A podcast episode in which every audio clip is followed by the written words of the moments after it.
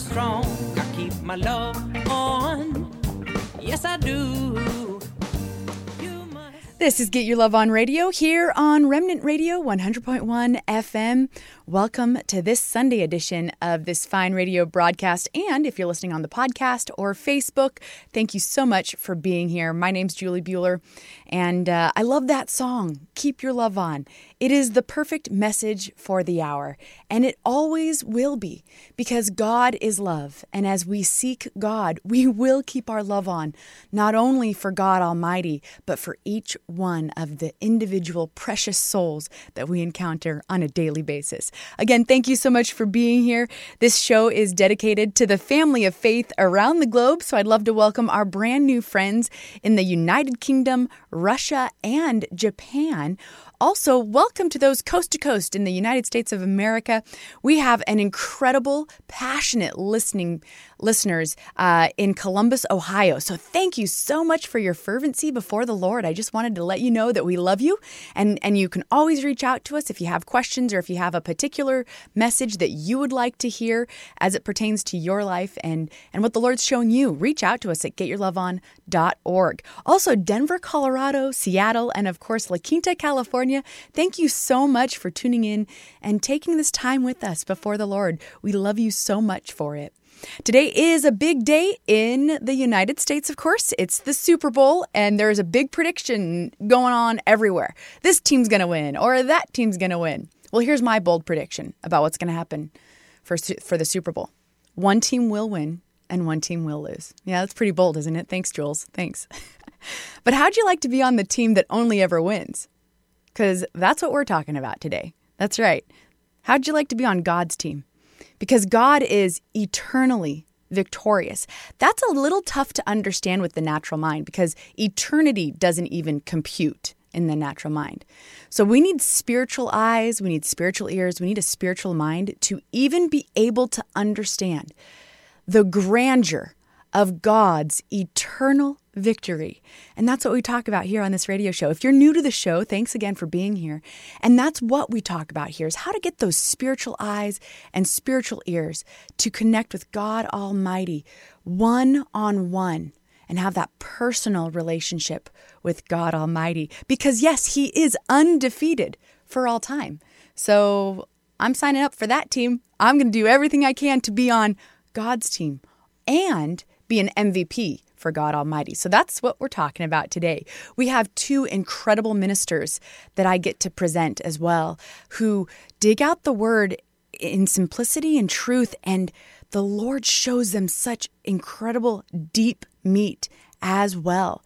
So if you're looking for that deeper meat with and, and you want more of God, this show is for you and you can stay tuned the whole time. If you're a sports fan, this show is definitely for you. And I think you're really going to enjoy what we have for you today. So let's get going in the Word. We could keep it book simple here on Get Your Love On. So, as I mentioned, God is eternally victorious and He is undefeated for all time. Let's go to Jeremiah 10. We'll start in verse 10. It says, But the Lord is the true God, He is the living God and an everlasting King. His authority never wavers, it never diminishes. It can't be diminished. that's what uh, that's what we're looking at here. That's who we worship. That's who we get to know is God Almighty. He is the true God. And uh, the rest of this verse is really important. And it goes out to all those who are currently trying to usurp the authority of God in this great nation, the United States. It won't work. Here's why at his wrath, speaking of God, at his wrath the earth shall tremble, and the nations shall not be able to abide his indignation. The nations, well, each individual person is a nation. So you can look at this word nations in multiple ways. Not only is it a group of individuals, it's also one individual. Regardless, though, when those who are making God mad, make God mad and he showcases his indignation, they they won't even be able to uh, abide in it. They can't handle it. They won't be able to stay. They will get flung and they will have to flee. So hold fast to the truth of God's word.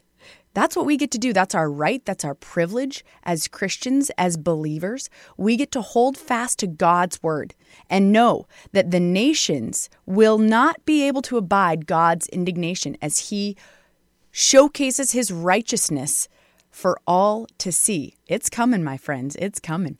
That's the God we serve, the true God, the living God the everlasting King. I love it. Thank you, Lord. Verse 11, this is again Jeremiah 10.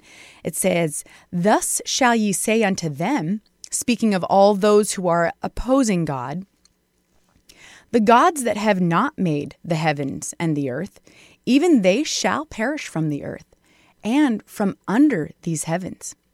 Why? Because he hath made the earth by his power, speaking of God Almighty he hath established the world by his wisdom, and hath stretched out the heavens by his discretion. Ooh, I love the word. So this this scripture sure showcases that we should get to know God's wisdom, that we should understand his discretion, and we should understand his power if we want to be effective in this life. So today we're going to go over the top 5 ways to be God's MVP to be on God's team and to be effective for God Almighty. Number one, the number one thing we ought to do if we want to be effective for God Almighty, we got to know our playbook. We got to know the rule book, either or. It's the Bible. And, you know, to be an effective player on any team in any sport, you have to know the rules, right? You can't just go in blindly and expect to succeed. If you're in football, you have to know what a first down is. If you're in baseball, you got to know what an out is or what, what a strike is. So it's so important to know the rules and to know the playbook. That's our Bible, that's our word. It's beautiful. And guess what? Only God's rules matter. Now, man and a lot of different opinions try to usurp themselves and act like, no, these rules matter more. That's not true. Only God's rules matter. So, as we know our word, we will know God's rules, His playbook, and we'll be able to be very successful in that. Micah 6 8 says, He hath showed thee, O man, what is good. And what doth the Lord require of thee? But to do justly, and to love mercy, and to walk humbly with thy God. See, it's very simple and it's very easy to know God. It is. I love the Lord for that. Now, as we're getting to know the the Word and our our playbook, our Bible, in Isaiah 57 13, this is really interesting. He's talking to people who used to know God, who have since sort of taken on this arrogance that I can do it on my own. I've got all this figured out. well, what if a player does that on a team? What if a player tells a coach, "Oh, I I know what I'm doing. I don't need to be coached by you anymore." Uh-oh. It's not going to work very well. And it doesn't work with God either. it doesn't. It's such an interesting analogy. In Isaiah 57:13, this is the Lord speaking to those who are kind of pulling that. It says, "When thou criest, let thy companies deliver thee. But the wind shall carry them all away, vanity shall take them. But he that putteth his trust in me shall possess the land and shall inherit my holy mountain. When we put our trust in the Lord, when we fall in line with His rule book, when we just say, okay, I'm on God's team, I want to do it God's way, we can uh, be assured that we shall possess the land. We will be victorious and we will inherit the holy mountain. Because trying to do it of our own free will, trying to think that, ah, I've already got it all figured out, that's, that's self will. That's, are, those efforts are going to be in vain. They'll be carried away by the wind.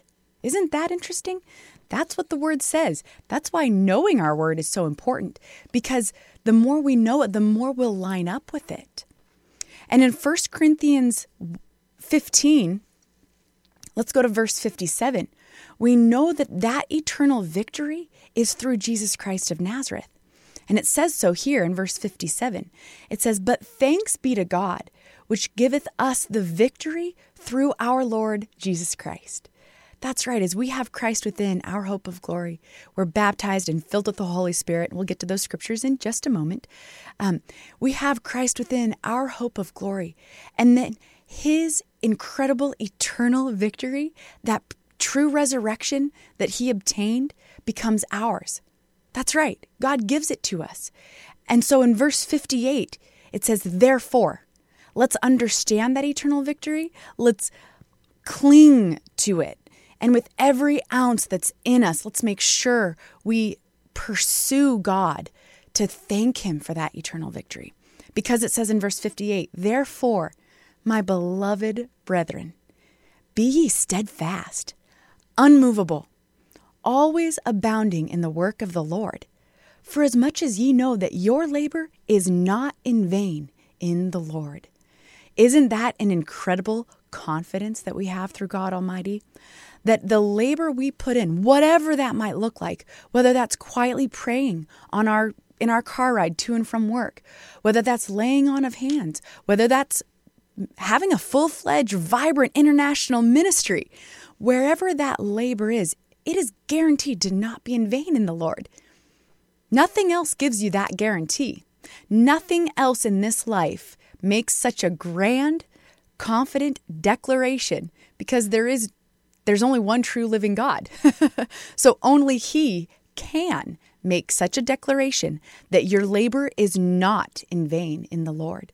Meanwhile, the labor in this worldly endeavors, it is vanity. It does just get carried away with the wind. Now, we do have to do it. We can't be so heavenly minded that we're no earthly good. That's one of Brother Bob's great sayings, and it makes so much sense. Yes, we, we put our, we do put our, uh, you know, our hand to the plow, and we do work here in this life, and we do have our families and responsibilities. But the labor that we put in before the Lord in building those families, in instructing our children in the fear and admonition of the Lord, in loving one another, our spouse or, or our brethren, our siblings, our parents. That's all the labor of the Lord, and it won't be in vain. This eternal victory comes through Jesus Christ. And Christ was the Word made flesh. So again, knowing our Bible allows us to know Christ and allows us to understand the eternal victory that He gave, gives us every day as we walk with Him. God rewards those that diligently seek Him. And we learned that last week. So if you'd like to go back and dig, dig deeper into that scripture from Hebrews 11, that God rewards those that diligently seek Him, go ahead and go to the show archives. But that's another reason we know we should be on God's team because this labor is not in vain. It is going to be richly rewarded. We have that assurance through the Lord. So, what happens again? You know, we're, we're kind of drawing some analogies between our walk with the Lord and and teamwork and being on a winning team, an eternally victorious team. Well, what happens if a player on a football team, for instance, and you're going to probably see this a lot if you watch the Super Bowl today, what happens if a player doesn't know the rules or breaks those rules? You get a penalty. Well, it's the same thing with God Almighty. In Hosea 4, verse 6, it's very clear. And it's it's so important. So please Listen to this very carefully. It says, My people are destroyed for lack of knowledge. Because thou hast rejected knowledge, I will also reject thee, that thou shalt be no priest to me, seeing thou hast forgotten the law of thy God. I will also forget thy children. For those who don't think they need to know God, for those who don't think that they need to understand God or pursue understanding, a greater understanding of God Almighty, it's very sad. And it's the same thing. I mean, not only do does um, not knowing the rules hurt an individual player, it hurts the whole team. Same thing with the body of Christ. If we don't know our word, and we covered this a couple weeks ago too, there's lies being flung out there. There's incorrect statements of who God is being flung around. And my beloved friends, if we aren't the ones saying, wait a minute, this is what the Word says about God, I'm standing with the Word. If we're not doing that, who will? It's so important. People are destroyed by a lack of knowledge. So let's make sure number one, we know the rules ourselves, that we have the knowledge of God personally in our hearts, in our minds, and we can vocalize it as well so that we don't reject knowledge of God. And then we're not, we won't be rejected of God. We will be brought into that fold and that this beautiful eternal victory.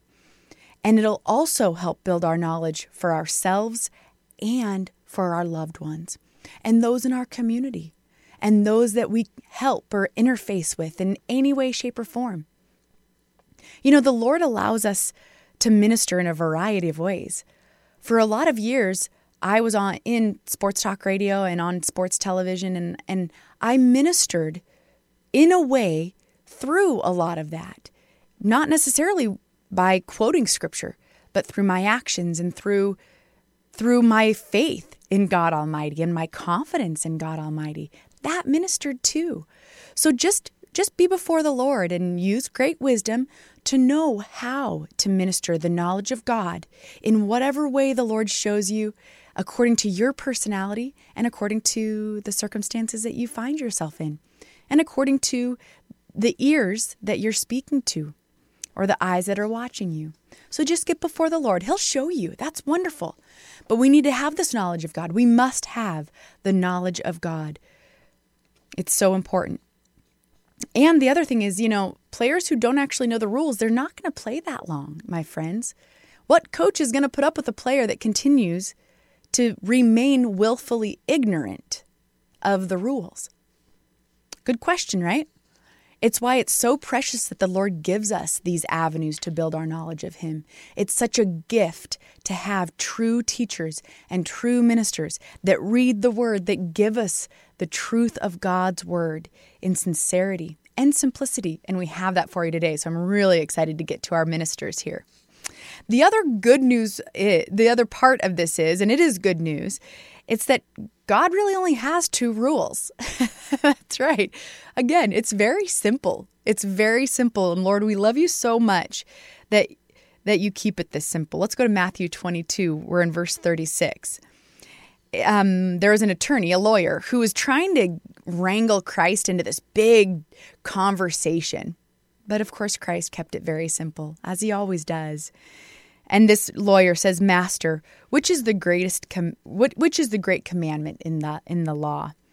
Jesus said unto him, "Thou shalt love the Lord thy God with all thy heart and with all thy soul and with all thy mind. This is the first and great commandment." Now, that is very simple. It's also encompassing. We get to love the Lord with all our heart all our soul, which is the most precious thing in the universe, the human soul, the most precious thing. God has gone to great lengths to protect it, to care for it, and He gives it to us to then love Him with all of our soul and with all of our mind. All of our mind. We're going to get to more on that a little bit later on. But yes, this is the first and great commandment to love the Lord thy God. He's your God. He's your God. So let's make him personally our God. And the second, this is verse 39, Matthew 22, verse 39.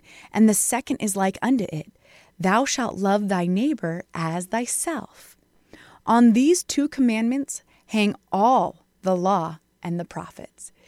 That's right. If we love the Lord with all our heart, all our mind, and all our soul, then we're going to keep his commandments. We're going to learn about his rule book. We're going to follow his rule book. We're going to be coachable by God Almighty. Certainly. And of course, it's not that hard because it's those two rule books, those two rules. So let's let's get to know our word. Let's get back to the word and make sure that that is our number one resource. Number one resource to know God Almighty. All right, number that's number 1, know your rule book, know your playbook. Number 2, if you want to be successful, and this pertains to athletes and our walk before the Lord, you got to sell out. You got to go all in, you got to commit. Acts 2:38 says, "Then Peter said unto them, Repent and be baptized every one of you in the name of Jesus Christ for the remission of sins, and ye shall receive the gift of the Holy Ghost." For the promise is unto you and to your children and to all that are afar off, even as many as the Lord our God shall call. So Peter was ministering to a bunch of people who were just hearing about Jesus Christ in Nazareth for the first time, and they said, What shall we do? This was his answer fully commit, fully commit, repent, change your mind, change your thinking. Say, Lord, I want the past gone. I want a new, clean slate before you. That's what being baptized gives us a clean slate before God Almighty and the remission of sins. It's very important, and we're going to hear about that from our beautiful friend, a true apostle of God, Brother Bob, a little bit more. So I'll just say, keep keep listening for that because he does a beautiful job explaining what is the remission of sins. It's so cool. It's such a gift from the Lord. And yes, it does allow us to receive the gift of the Holy Ghost. So, yeah, fully commit. Do this. If you haven't been baptized yet, reach out to us at getyourloveon.org. We can connect you to the family of faith and make sure that you that you are able to do this under holy hands and in the way that God specifically instructs in the Word. It's so important. So that's the first step to fully committing to your walk with the Lord is getting baptized for the remission of sins. First getting first repenting, then getting baptized for the remission of sins, and then receiving the Holy Spirit. That's how we start that commitment and that I'm sold out, Lord. I'm going all in for you. The next thing is seek ye first the kingdom of God. Seek ye first the kingdom of God. Again, the Lord said, Love the Lord with all thy mind. Mm-hmm. So, number one thing in our mind should be the Lord, should be God Almighty. Now, I'm going to point this out. It's not always convenient to become a great athlete. It's not always convenient to become great in any field, right? Usually that means early morning trainings. Usually that means a rigorous diet. Usually that means some late night study. But those who make it a priority, they're the ones succeeding. They're the ones we're going to watch today during the Super Bowl if you're watching it. So if you want to win with God, you got to make him your priority. Numero uno. Matthew 6:31 says, "Therefore, take no thought saying, what shall we eat or what shall we drink or wherewithal shall we be clothed? For after all these things do the Gentiles seek. For your heavenly Father knoweth that ye have need of all these things. But seek ye first the kingdom of God and his righteousness, and all these things shall be added unto you. This is a promise of God that when we put him first, everything else is added to us that he knows we need already. So he takes care of those needs in beautiful ways, in miraculous ways, and in wondrous ways. And that's why it's so cool to make God our priority because then we see that. When you make other things a priority, again, that's the that's the vain labor that's not guaranteed. When we make God our priority, we are guaranteed to have our needs met and to have our labor be victorious. Another good reason to stick with God, to choose God.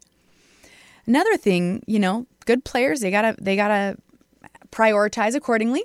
We have to also in our Christian walk prioritize accordingly. And good players, you know, they, they can't be lukewarm. They can't be wishy washy. They can't show up one day and be like, okay, maybe I'll give effort, maybe I won't. Or they can't think, nah, coach, I got everything I need. I don't need to learn anything more. No way. Good players are coachable and they they stay hungry. And and that's our right. That's our privilege too. We need to stay hot and hungry for God Almighty. We can't be lukewarm. Revelations 3:15 says, this is God rebuking some lukewarm Christians. He says, I know thy works, that thou art neither cold nor hot. I would thou wert cold or hot. So then, because thou art lukewarm, neither cold nor hot, I will spew you out of my mouth. God wants us to have our minds made up. He doesn't, He's not wishy washy. He says, if you seek Him, all these things shall be added unto you. He doesn't wishy washy. He doesn't go, maybe some of these things will be added unto you. Maybe you should count on me. No. God is very confident in his declarations because he's the one true living God, so he can be. And we also, when we seek God, get to be very confident in our declarations of faith as well that uh, God, I'm staying hot for you. So once you make up your mind to seek God, yeah, stay hungry for His word, stay hungry for His righteousness, stay hungry for more Him, because there is so much more.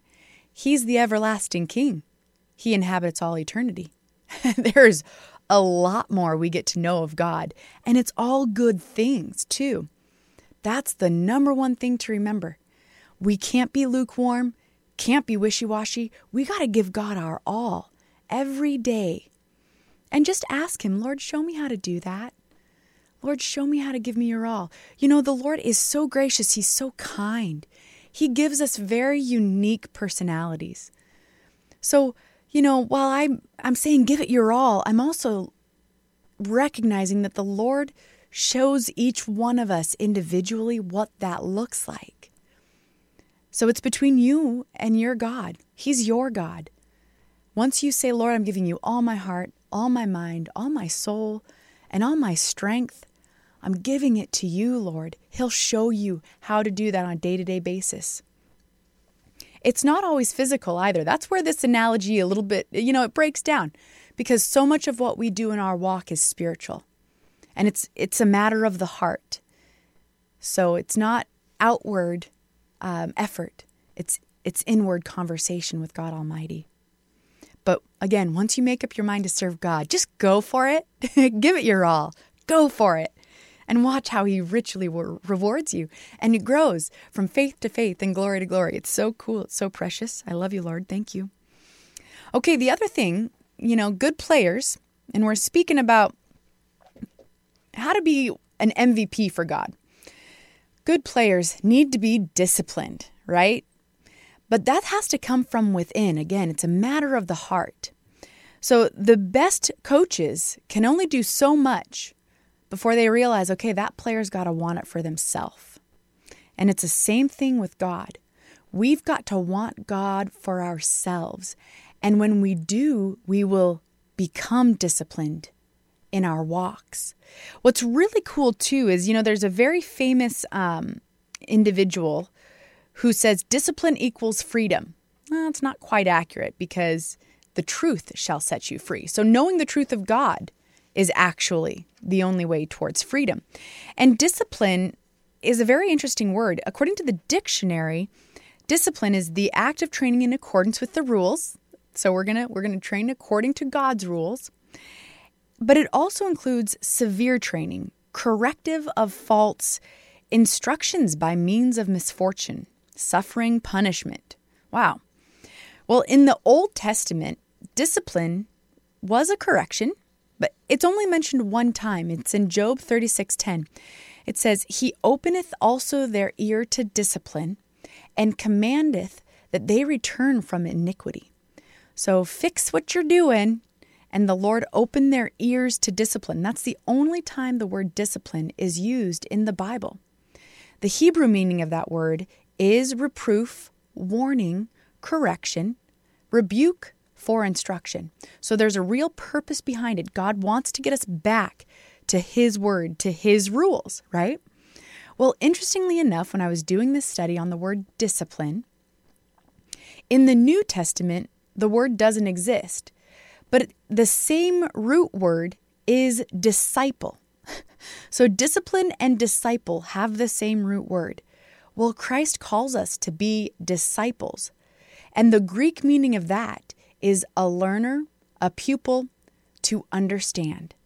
As we learn of Christ, as we seek to understand Christ, we will fall in line with God's rules and his ways.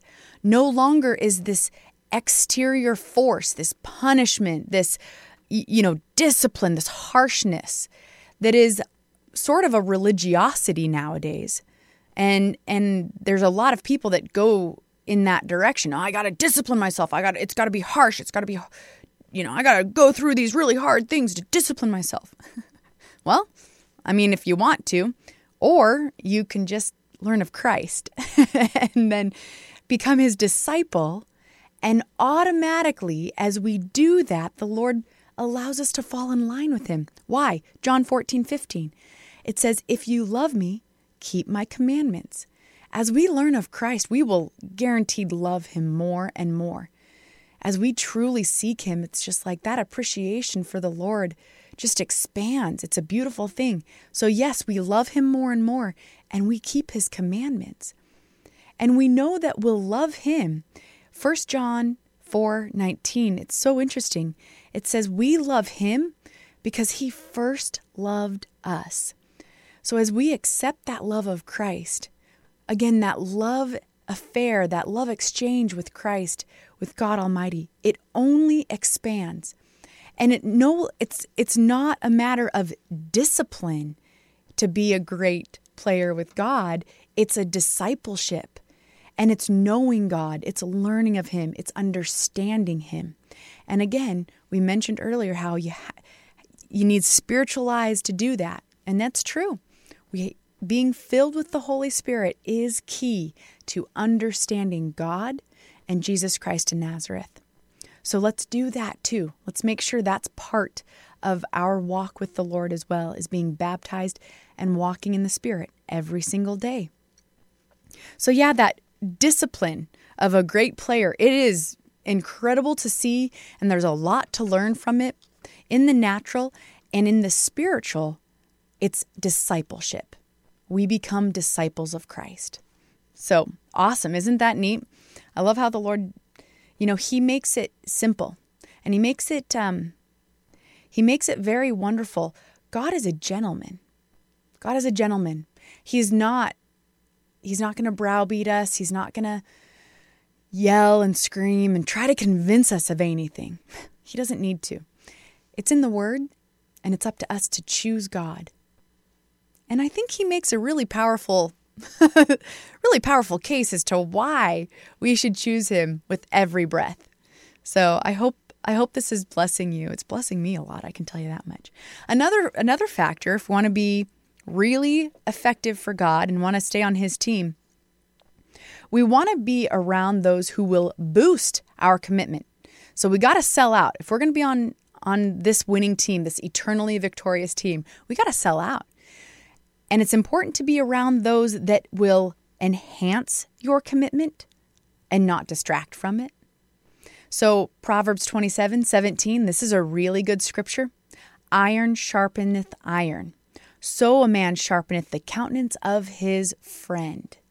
That's right. We, when we're around other Holy Spirit filled Christians, we don't drain each other, we build each other up. What what the Lord show you this week? Oh man, what the Lord show you this week? Oh wow, what the okay. And then we learn from one another. And that commitment, that all out, giving it our all, grows and builds. So let's make sure that we are around those who boost our commitment, who increase our commitment to God. That's how you know a good team. The locker room is led by those that increase unity, that increase the commitment to one another, that's a good team. Mm-hmm. So let's make sure we're surrounding ourselves with Christians that sharpen us. We can't let others diminish our standards. No way. There's too much to win with God, and there's too much to lose as well. So let's make sure that we surround ourselves with those who encourage and challenge us to be at our best, always. And let's do the same for each other in this glorious walk. You'll hear more about how we can do that for one another in just a moment. Okay, number 3. So number 1 is know your know your playbook. Number 2 is you got to be fully committed. Number 3, when players are drafted by the NFL, when they get that phone call from a team, they understand that their life is forever changed. And so they act accordingly. They increase their training, they refine their diet, they celebrate.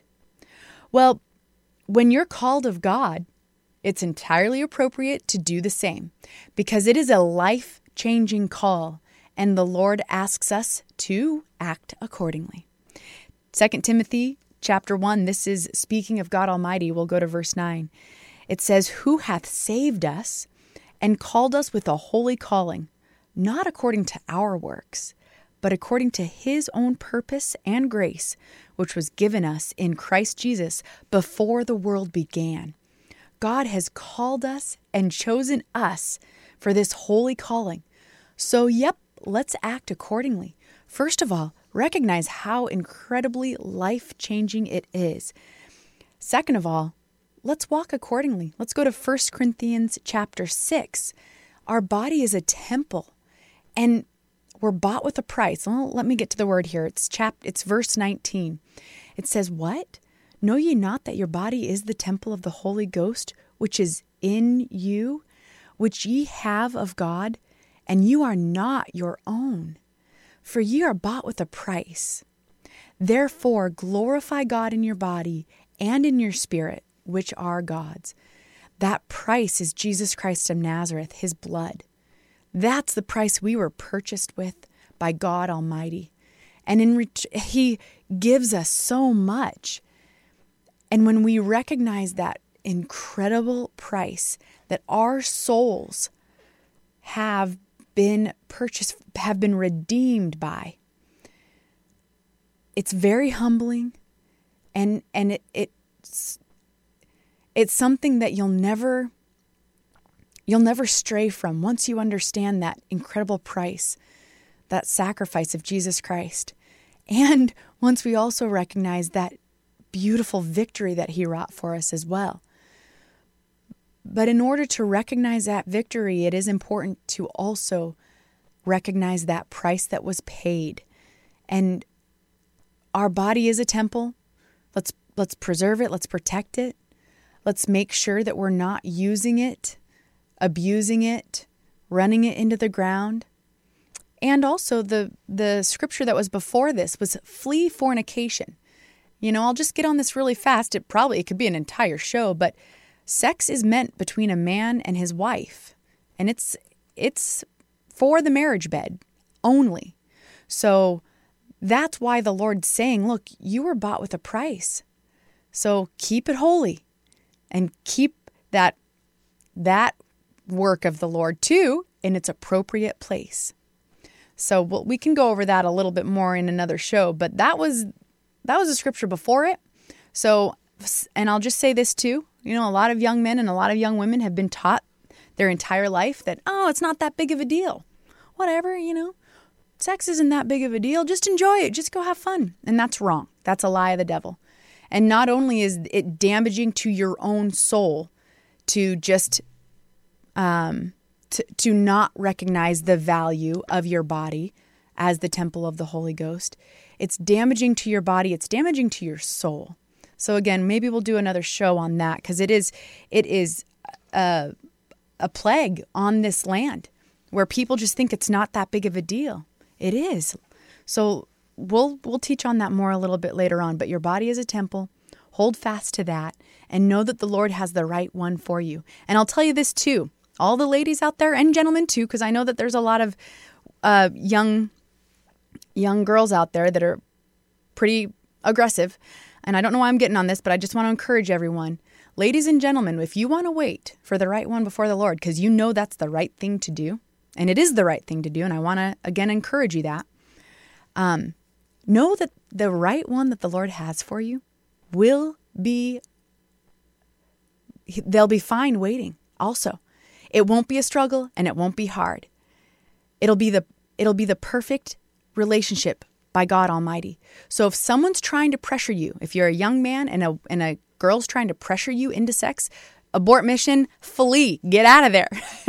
That's why Paul says flee fornication. Woo, get out of there. Okay? Young ladies, if there's a, a, a man in your life who's trying to pressure you, get out of there and let them know hey, my body's a temple. That's where I'm standing. If you can't handle that, get out of my life.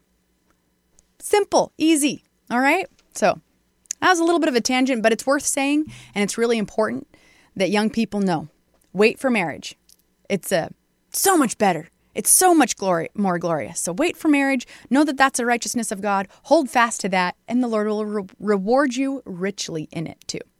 Okay, so yes, walk worthy of the vocation. We're talking about how to recognize the calling of God and the value therein. And when we do, we will walk worthy of the vocation. 1 Thessalonians 2, verse 12, it says, That you would walk worthy of God, who hath called you unto his kingdom and glory. For this cause also thank we God without ceasing, because when you received the word of God, which you heard of us, You received it not as the word of men, but as it is in truth, the word of God, which effectually worketh also in you that believe. That's right. This is the word of God. This is not made up by man's mind. That's why you're going to hear our wonderful friend, Brother Bob, who had a television ministry a few decades ago. And he, his messages are still so relevant and current for today because he kept a book simple. So they're always going to be relevant. They will always be impactful to the human soul. They will always be nourishing to the human soul because he reads the word.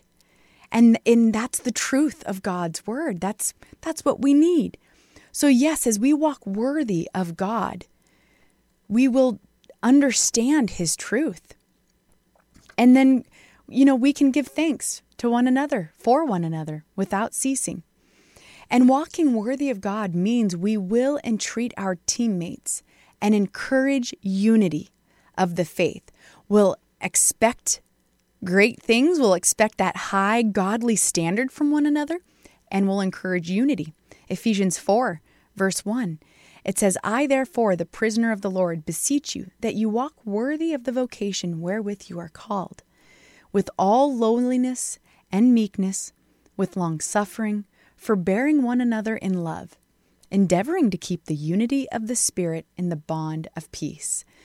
So, yes, we will forbear one another in love, encourage each other in that love with all lowliness and meekness, keeping it book simple, not getting thinking, oh, I've I got it all figured out. I know what I'm talking about. Nope lowliness and meekness, patience, that's long suffering. And yeah, endeavoring to keep the unity of the Spirit. So again, we need to be filled with the Holy Spirit, walking in the Spirit every day to keep the unity of the Spirit, right? That's the word of the Lord. That's that's God's Bible. That's his playbook. I'm sticking to it. And of course, the reason we can appreciate the calling of God is because we are given great power and authority in it. It's life changing. It is. It's eternity changing. And we also get to count it all joy to be part of that eternity. In Luke 10, verse 19, this is really an incredible scripture. This is Christ speaking to the 70, um, some of his disciples, and some of them who walked away from him as well. That's another show, too. But he says in Luke 10, verse 19, it says, Behold, I give you power to tread on serpents and spor- scorpions, and over all the power of the enemy, and nothing shall by any means hurt you. Wow, thanks, Lord, for that incredible confidence. Here's verse 20 Notwithstanding, in this rejoice not that the spirits are subject unto you but rather rejoice because your names are written in heaven. We have that eternal perspective. So, yes, we get to use that power and authority to overcome and to ensure that we're walking in the unity of the Spirit, in the bond of peace. Certainly. And how do we do that? By overcoming the, the sin, sickness, and disease, by calling out the wrong spirits, by shucking them, by telling the ugly devil, Get out of here, Satan. Yeah, we tread on serpents and scorpions for sure and have power to overcome anything the enemy's doing. And we do that, yes, with great authority. And we do that for that eternal life.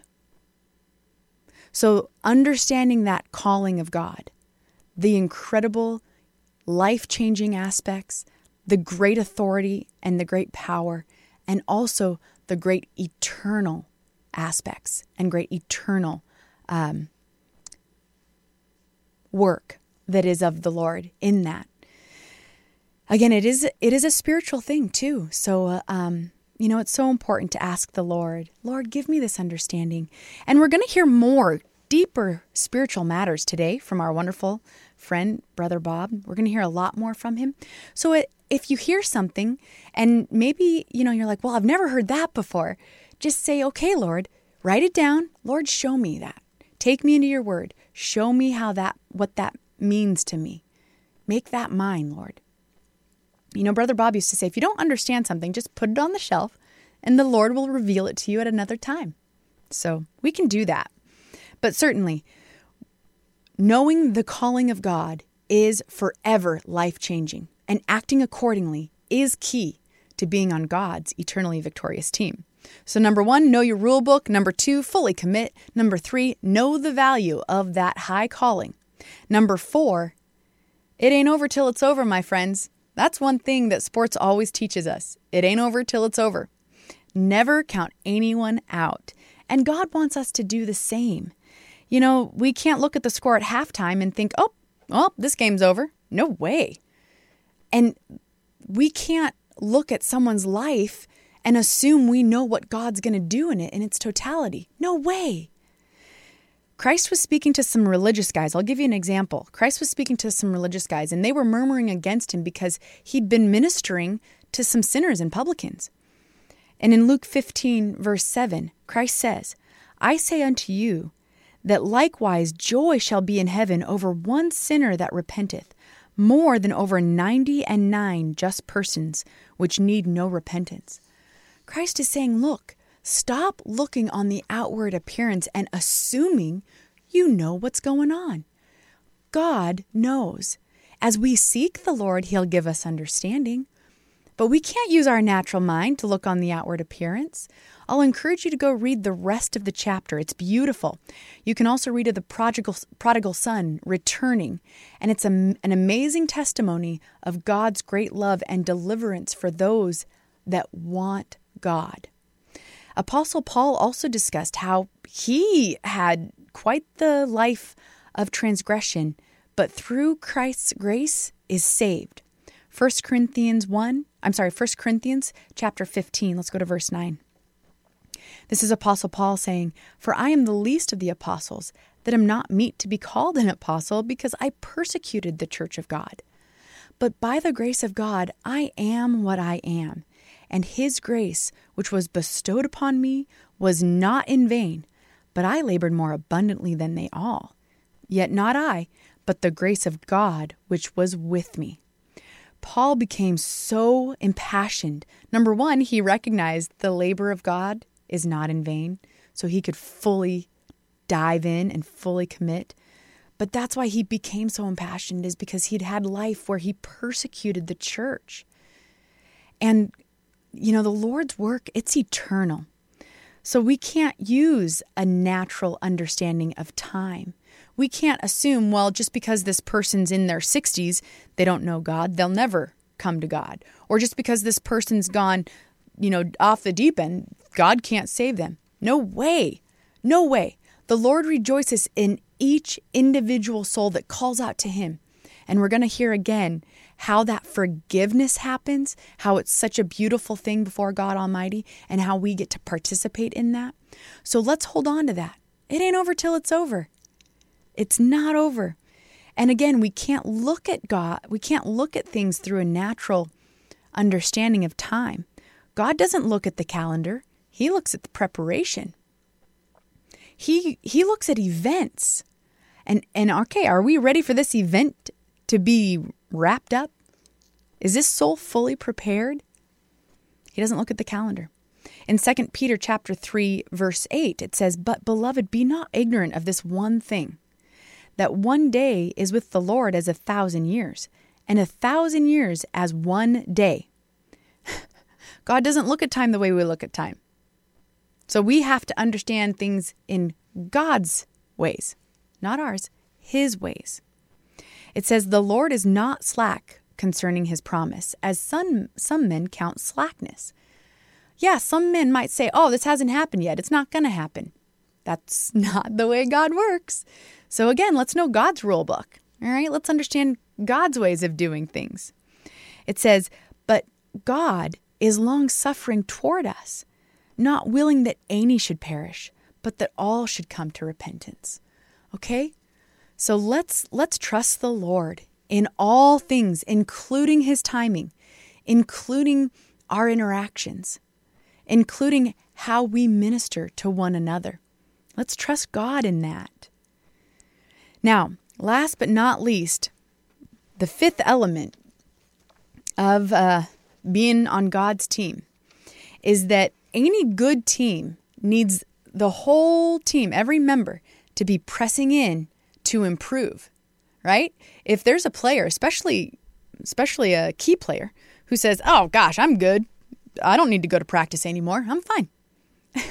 that team's not going to be very successful. Each member needs to press in to improve themselves and improve towards the team. So, we all as as Christians fervent in our pursuit of God and keeping him number 1, fully committed, sold out before the Lord. We all get to do the same, press into God for more. Philippians 3, verse 13 says, Brethren, I count not myself to have apprehended, but this one thing I do, forgetting those things which are behind, and reaching forth unto those things which are before. I press toward the mark for the prize of the high calling of God in Christ Jesus. Isn't that wonderful? You know, a lot of people today, I'll use this as an example. Tom Brady is in his 11th Super Bowl. He could win his seventh today because he forgets the things which are behind. He doesn't care if he's won a lot of Super Bowls before. He doesn't sort of take that for granted. No way. He keeps pressing forward and he keeps succeeding in that. We get to do the same with eternal benefit. Okay? That's the importance of this. It doesn't matter what the past looks like, it doesn't matter. Keep marching forward, keep pressing on with God. It says, Let us therefore, as many as be perfect, be thus minded. And if any man, ye, if anything ye be otherwise minded, God shall reveal even this unto you. So again, yes, God will reveal it unto you as you ask Him. Say, Lord, I want to be an MVP in your eyes, according to my own personality, according to, to who you have me to be. I want to be your MVP, Lord. Because the body of Christ is an incredible, incredible orchestration of God Almighty. Let's go to 1 Corinthians 12, verse 18. Nobody plays the same role in God's body of Christ. We all have our unique, special, individual role, which is why we can all be MVPs as we seek God.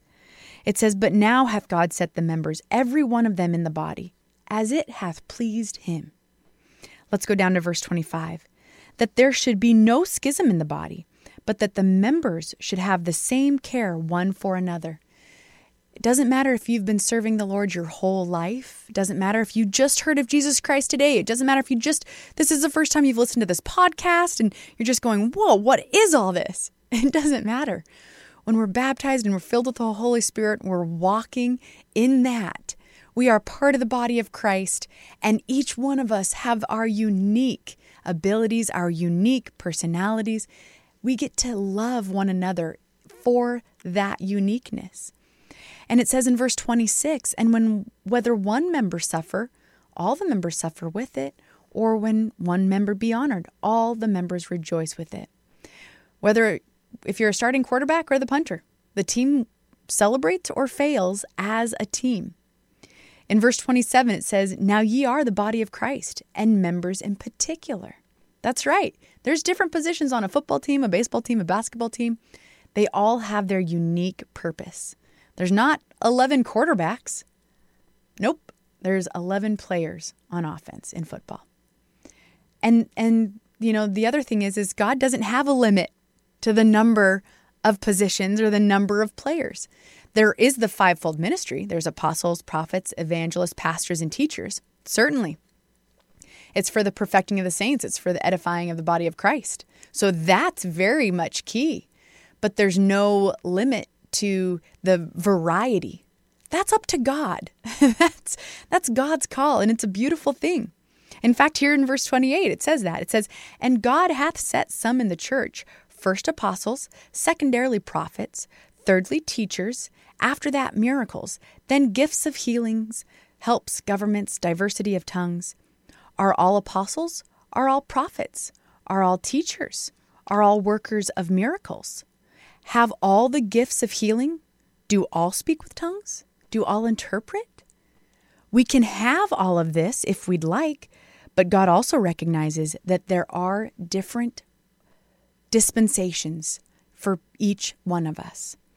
So, verse 31 but covet earnestly the best gifts, gifts, and yet show I you unto you a more excellent way. So that more excellent way is through the knowledge of the Holy Spirit.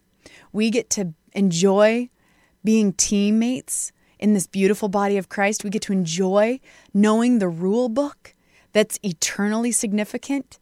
And through that, through our full commitment, through knowing the value of the calling of God, through knowing that God's got us in the perfect time frame for ourselves, then we do know this more excellent way and we can covet earnestly the best gifts.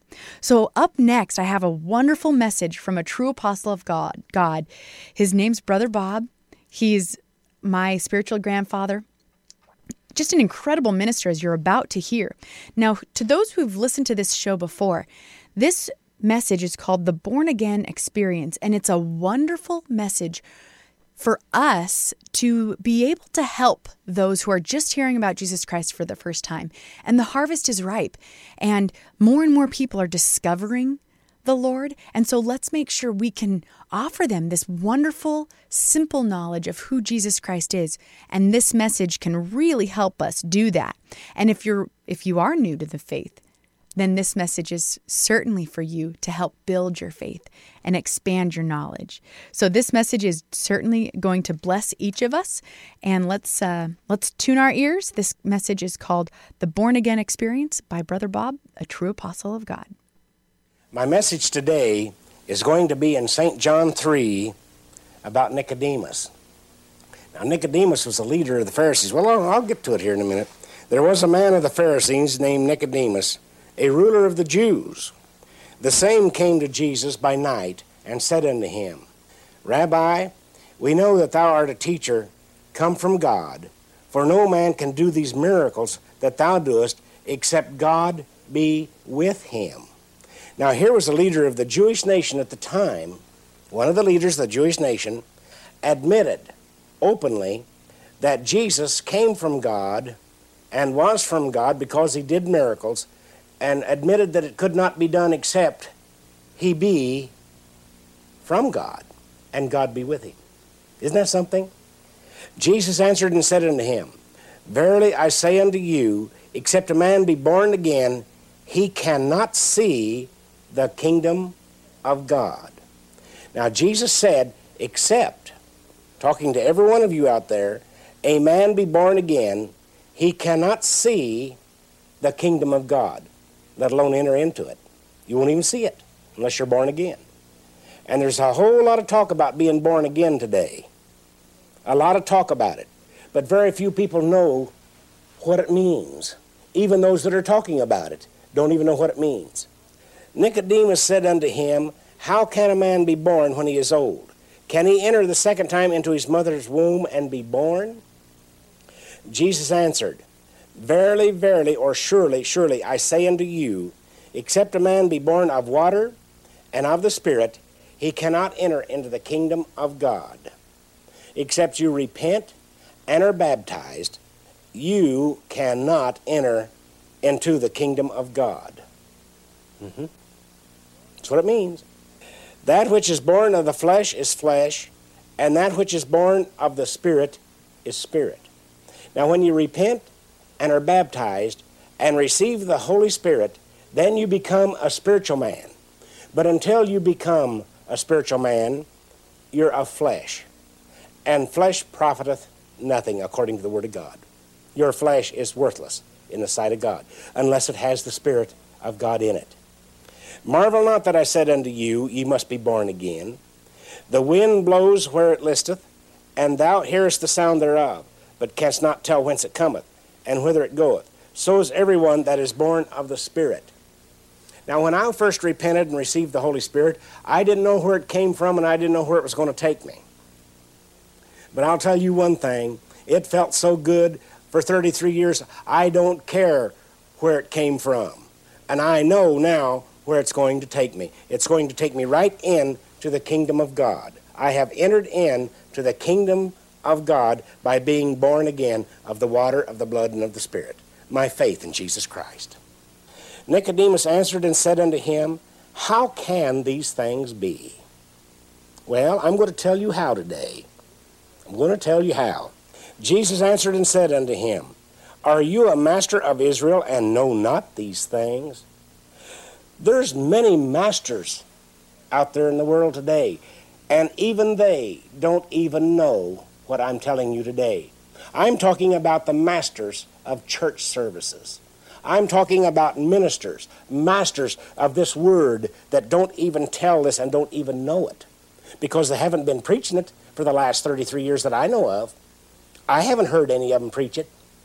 I haven't heard it preached, not in its entirety, just a little strip here and a little strip there, and just enough so that they won't be uh, harassed about it. Praise God, I don't care. I, I got something to say, I'm going to say it while I'm able to say it.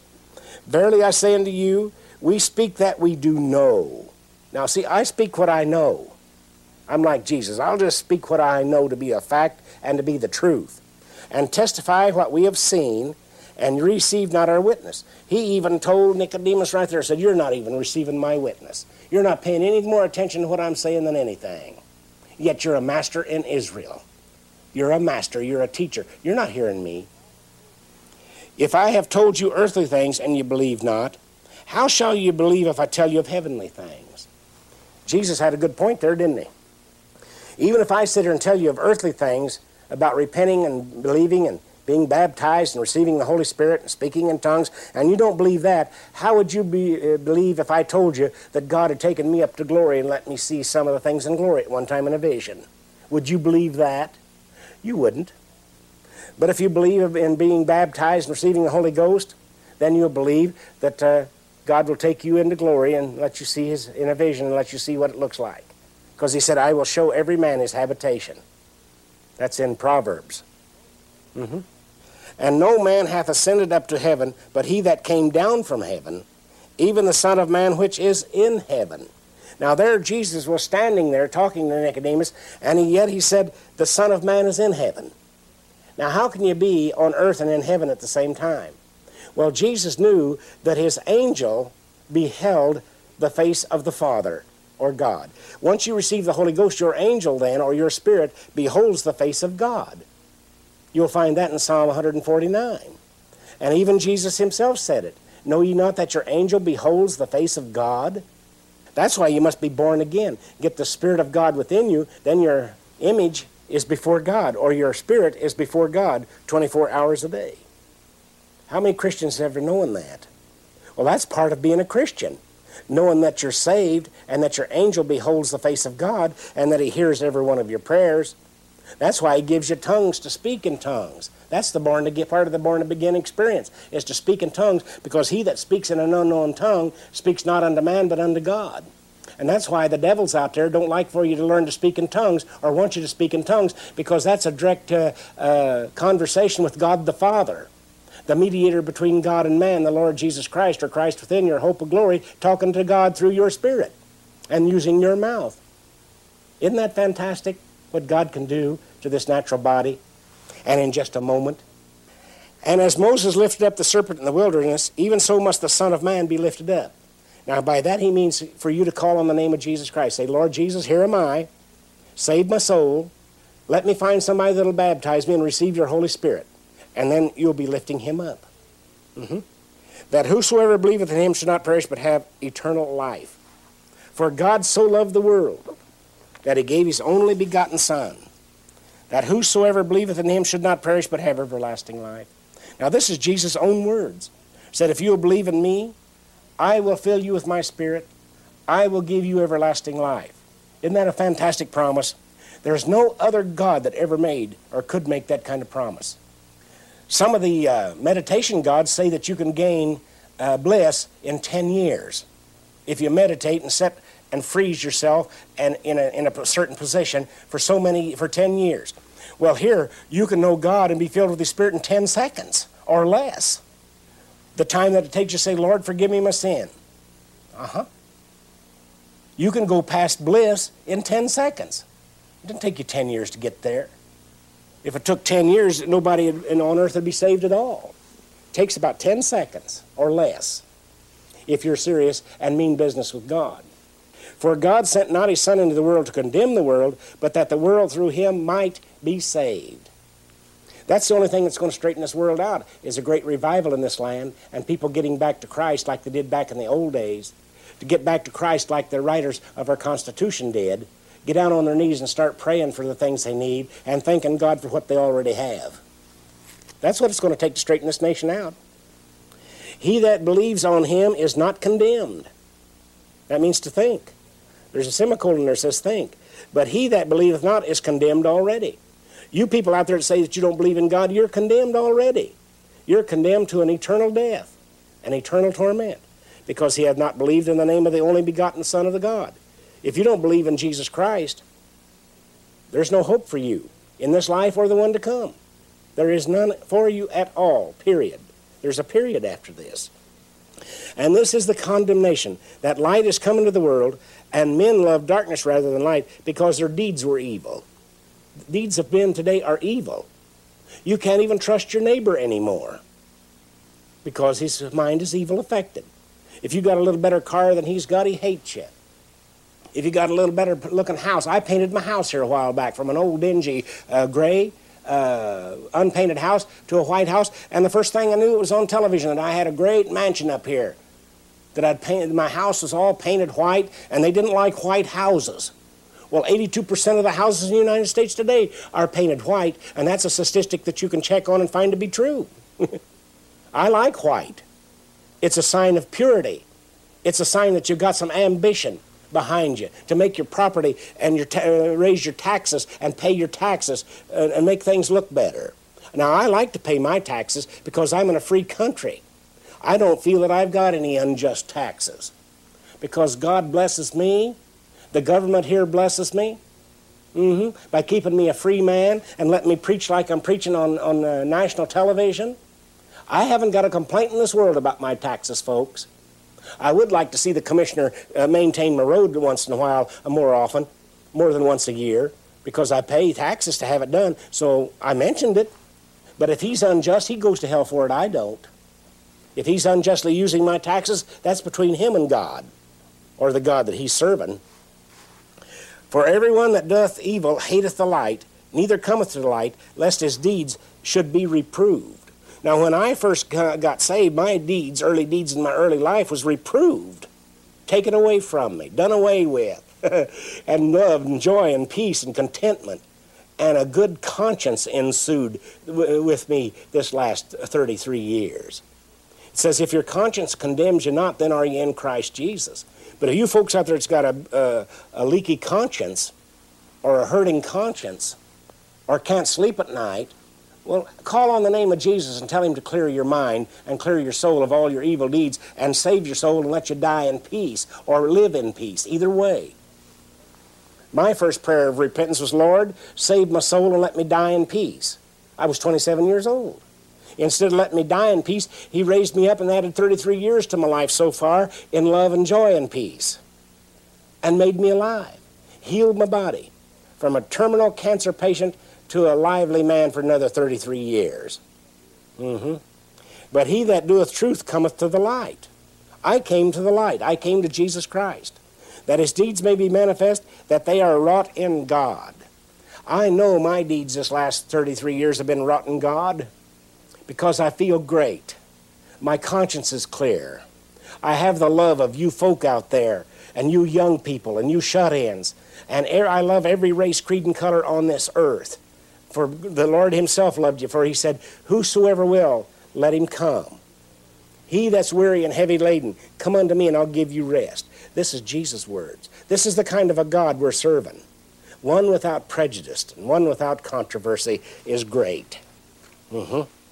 After these things came Jesus and his disciples into the land of Judea, and there he tarried with them and baptized. It said Jesus tarried there with his, with his disciples and baptized. Mm-hmm. And John also was baptizing at Aenon, near, the, near Salim, because there was much water there, and they came and were baptized. Now, I wonder why they had to have much water. Well, a bowl of water won't get it. That's sprinkling. Much water buried him, buried with him in baptism. Not sprinkled, buried.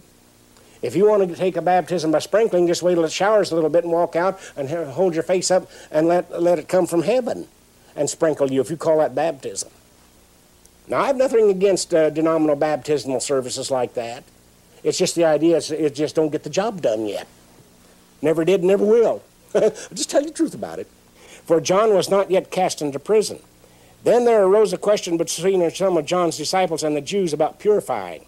And they came unto John and said unto him, Rabbi, he that was with thee beyond Jordan, to whom thou bearest witness, behold, the same baptizeth, and all men come to him. Said John, you're supposed to be the Baptist around here. How come they're going to Jesus and being baptized of him? Come to him. John answered and said, A man can receive nothing except it be given him from heaven or from above. Ye yourselves bear me witness that I said, I am not the Christ, but that I am sent before him. Mm-hmm. He that hath the bride is the bridegroom. But the friend of the bridegroom, which uh, standeth and heareth him, rejoices greatly because of the bridegroom's voice.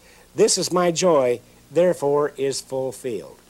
See, they tried to create a jealous spirit between John and Jesus. That's what's going on matter with the denominations today. There's a jealous spirit between them.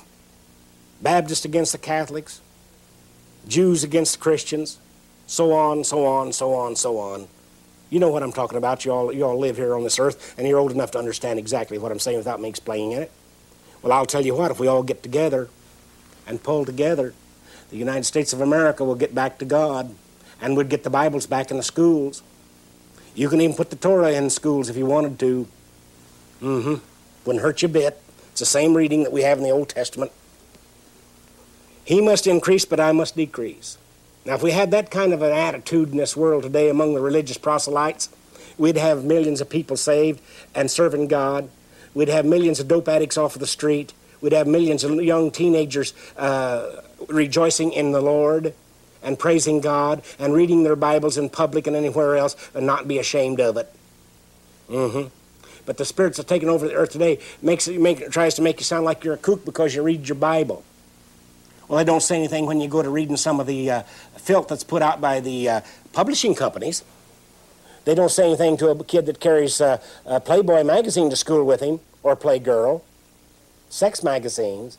They don't say anything against the rock, and, rock stars that get up and preach everything from suicide to sex to adultery. They don't say anything against that. But just read your old righteous Bible in public and you get arrested something how far from God the United States of America has gotten.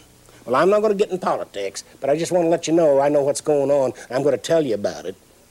He that cometh from above is above all. He that is of the earth is earthly, and speaks of the earth. That he that cometh from heaven is above all. This is what Jesus is telling them here. And what he hath seen and heard, that he testifieth, and no man receiveth his testimony. Very few people received Jesus' testimony in those days except those chosen of God. He that hath received his testimony hath set to his seal that God is true. Now, I've received the testimony of Jesus Christ, and I know God is true. I know God is alive.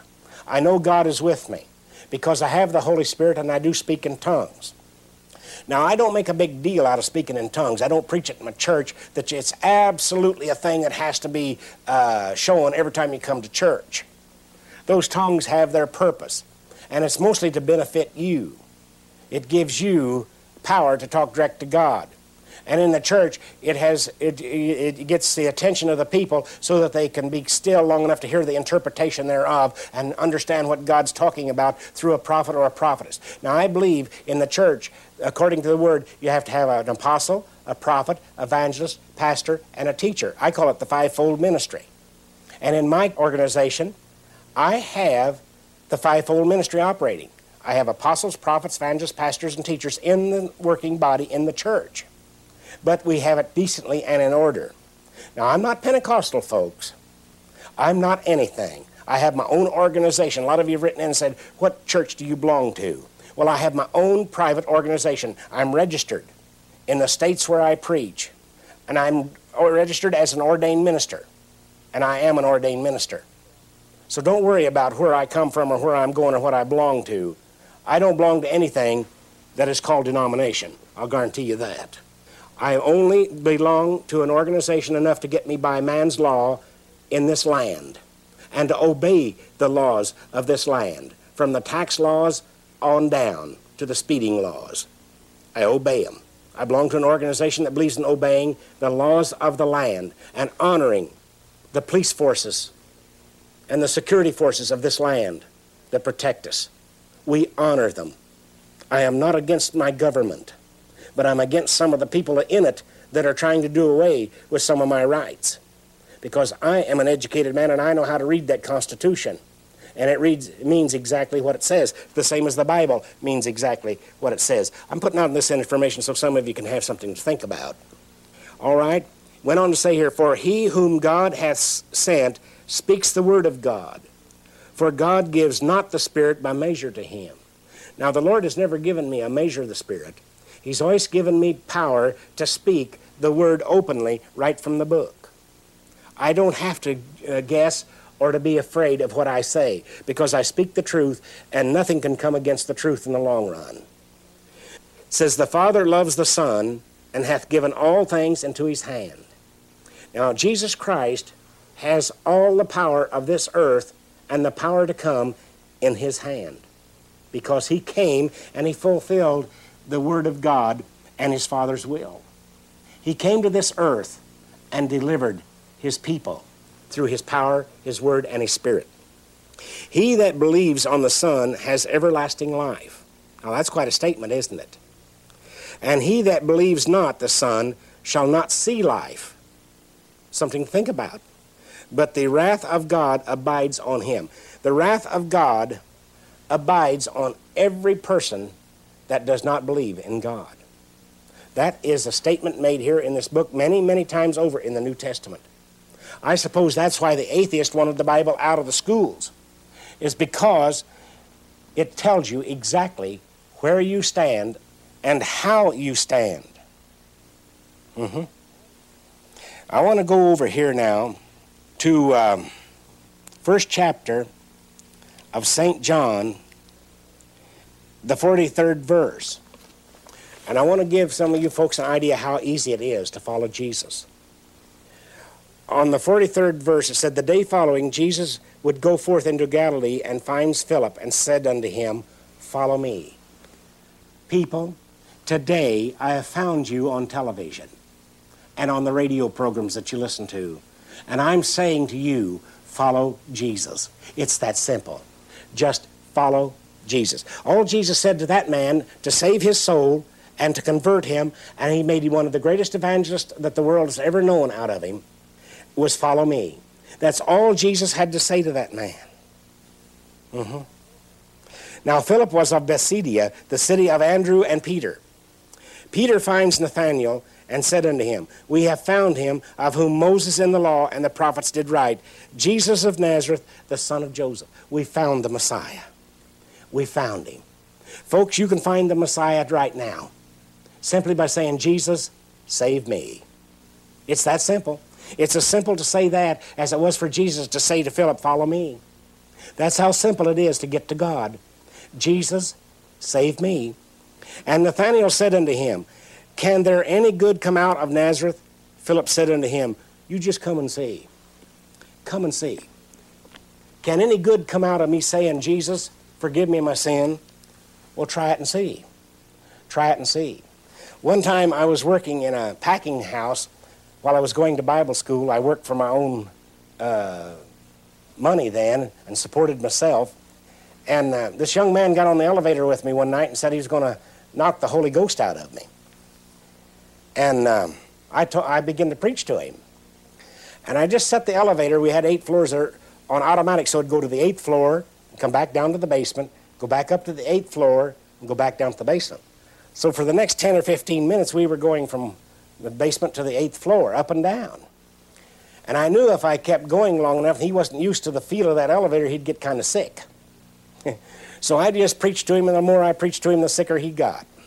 And finally, I got him to the eighth floor, and I opened the door and I said, Now you get in your closet this evening, and if you don't believe what I say, you get in there and you say Jesus, Jesus, Jesus until something happens. And I said, You won't say it very long until something happens.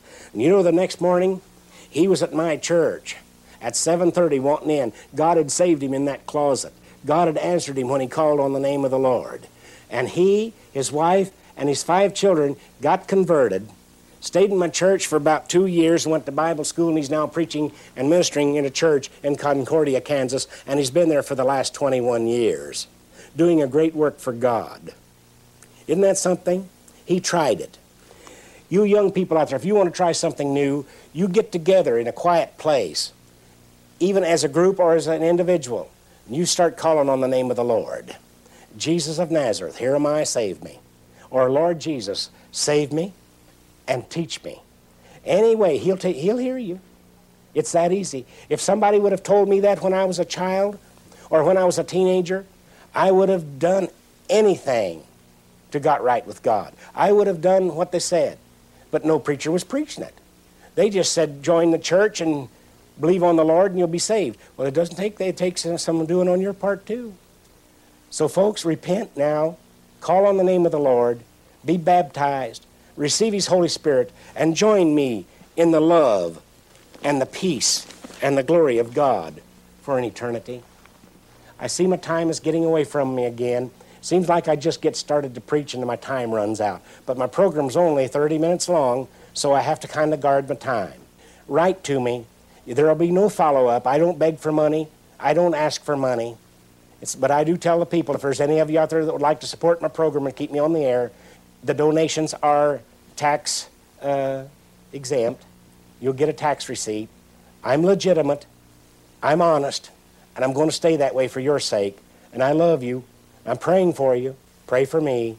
Amen. And there was our wonderful friend, Brother Bob. Isn't that awesome? The simplicity of the gospel. It is wonderful to know. And it is wonderful that you're here right now, joining us for this incredible feast of the knowledge of God. That was the beginning. And as you heard you know there's there is some doing on our part that we get to participate in. And for those of us who have known the lord for some time and who are looking for that deeper walk who are wanting to go further with god almighty we have another message from our wonderful friend brother bob with great revelations incredible knowledge that the lord gave him through the holy spirit for us today. There's a lot to it. It outlines some of God's playbook and it helps us train our minds to reject the world and receive God's word. So I'm so glad you're here for this. Um, and if you're new to the faith, then this message is going to really expand your understanding very quickly and very efficiently. So we love you for that too. So here you go. This message is called very appropriately, more about God. Hello, folks. It's good to be here again today. It's good to know that you are watching and listening. Today, I'm going to be ministering out of Hebrews chapter 6. I'm talking to you people that already know the Lord today. I'm talking direct to you. I would like to feed your soul today and to give you an understanding of some of the mysteries of the gospel of Jesus Christ.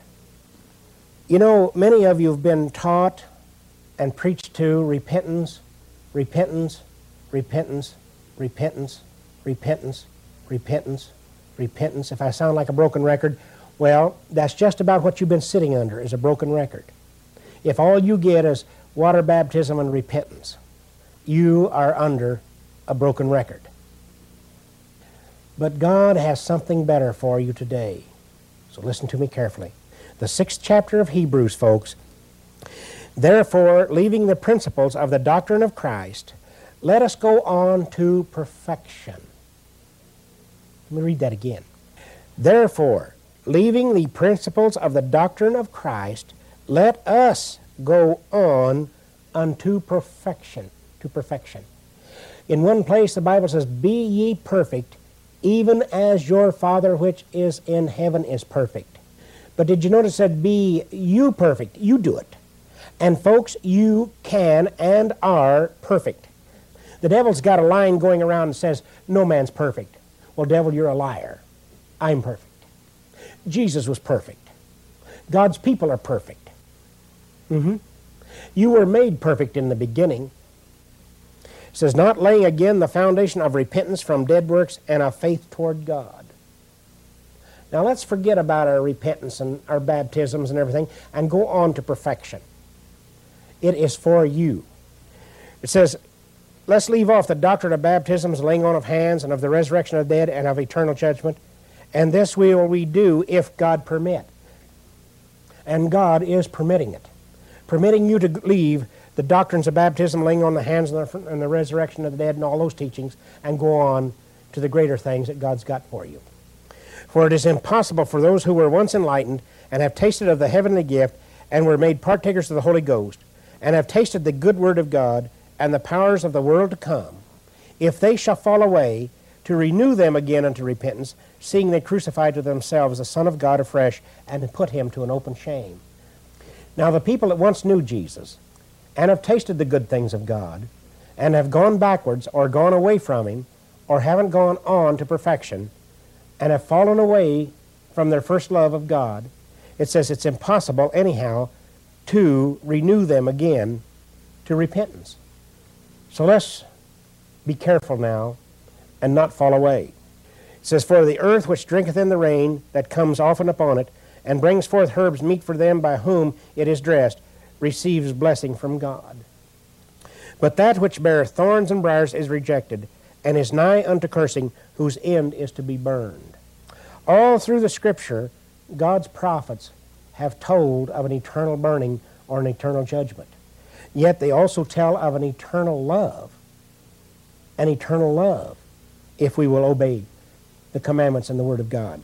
But, beloved, we are persuaded better things of you and things that accompany salvation, though we thus speak.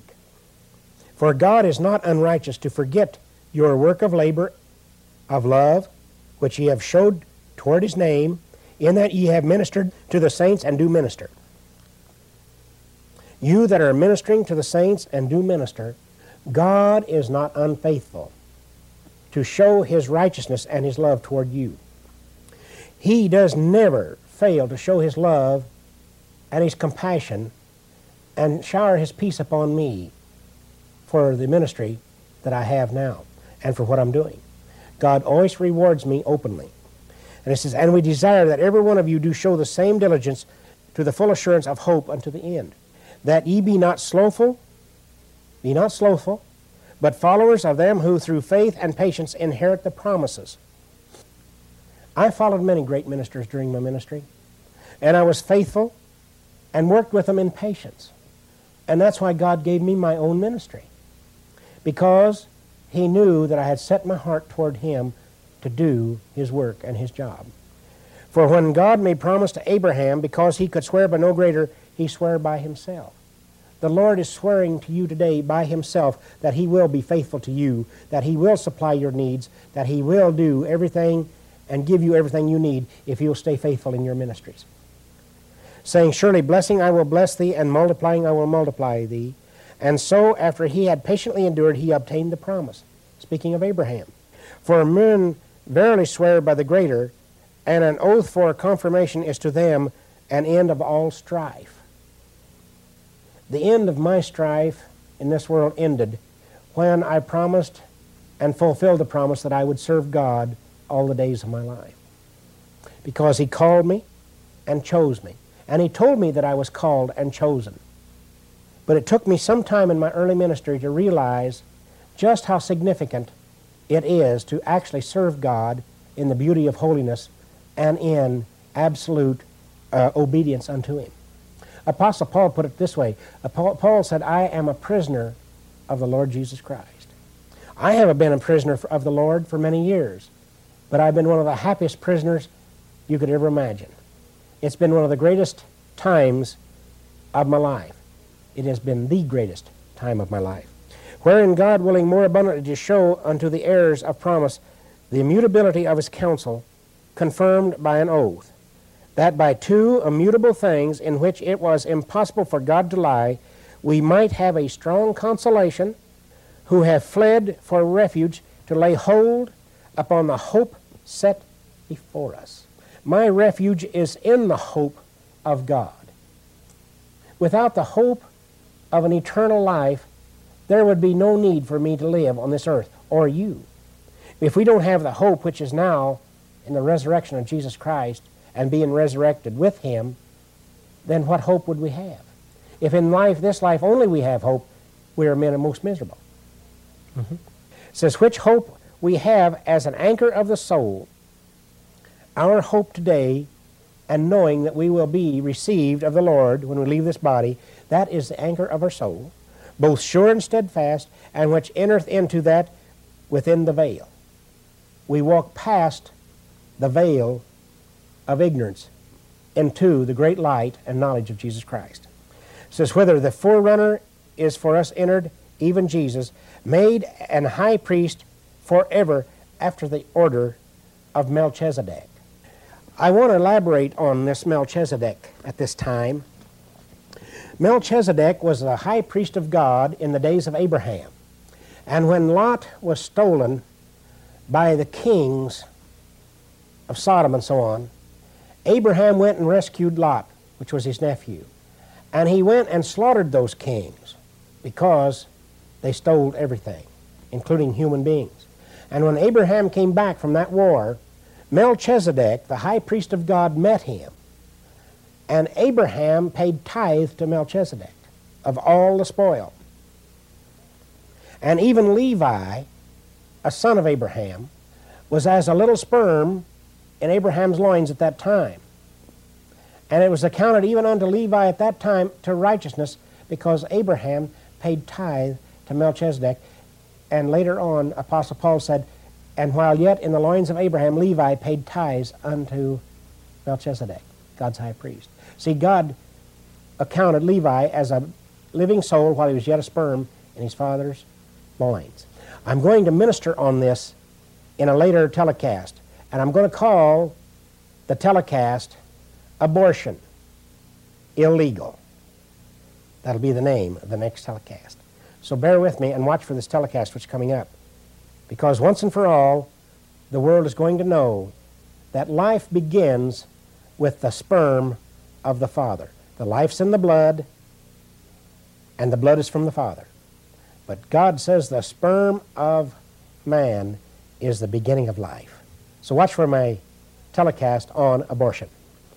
For this Melchizedek, king of Salem, priest of the Most High God, who met Abraham returning from the slaughter of the kings and blessed him, to whom also Abraham gave a tenth of all, first being by interpretation king of righteousness, after that also king of Salem, which is king of peace. Now listen to this. Here God called him king of righteousness, king of Salem, or king of Jer- the New Jerusalem, which is king of peace, without father, without mother, without descent, having neither beginning of days nor end of life, but made like unto the Son of God, abides a priest continually. Who was Melchizedek? Many times I've told you that the Old Testament is Christ concealed. The New Testament is Christ revealed. Well, Melchizedek was Christ, or God in the flesh, on this earth in the Old Testament. Want me prove it? Well, he had neither father nor mother. He had neither descent, nor beginning of days, nor end of life. And since he was made like unto the Son of God, who else could he have been? He was God's high priest, and Jesus Christ is God's high priest. He is the mediator between man and God, the only mediator between man and God. Now, folks, you have an understanding a little more of the power and the significance of the Old Testament. Many times, Christ appeared on this earth as a man, both in the New Testament and in the Old Testament. He appeared to Joshua as a soldier in the field with his sword drawn. And Joshua went out and said, Who are you, friend or foe? And he said, Joshua, remove the shoes from your feet, for the soil that you stand on is holy. I am the captain of the Lord's host. That was Jesus Christ concealed there as the captain of the Lord's host in the Old Testament. And in the book of Corinthians, Paul said that when the children of Israel came out of Egypt, it said that rock that followed them was Christ. Christ concealed in a pillar of fire and in the rock that Moses smote. The invisible Christ. Mm-hmm. Isn't it great the mysteries of the Bible that can be revealed by the Holy Spirit? When God first revealed these things to me by His Spirit, I was so elated I couldn't wait to get to my church to preach it. And it's hard to sit and preach it now without rejoicing or giving out a good shout once in a while. It's just so good. Now consider how great this man was, to whom even the patriarch Abraham gave the tenth of the spoils. Consider how great this man was. Consider how great he is today, still. And verily, they that are of the sons of Levi who receive the office of priesthood have a commandment to take tithes of the people according to the law that is of their brethren, though they come out of the loins of Abraham. Now, here's where we get our power and our authority to take tithe of the people today. I take tithe of the television audience, those that are led to send their tithe to me, and offerings, because it said, We have a commandment to take a tithe of the people according to the law.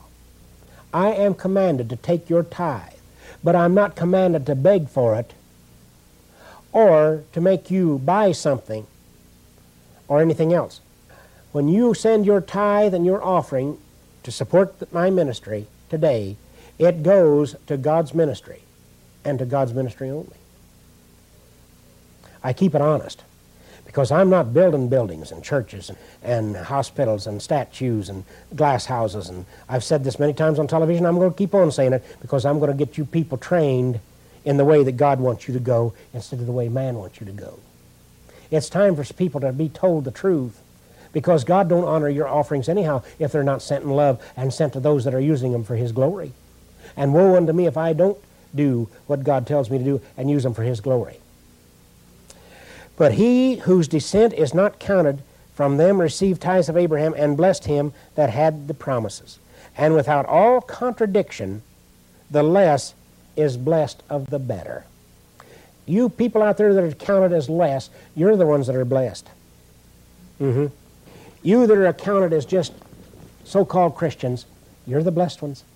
You that are obeying the Spirit of the Lord and serving the Lord in the beauty of holiness and honoring Him with your substance, with your time, and with your prayers, you are the ones that are blessed.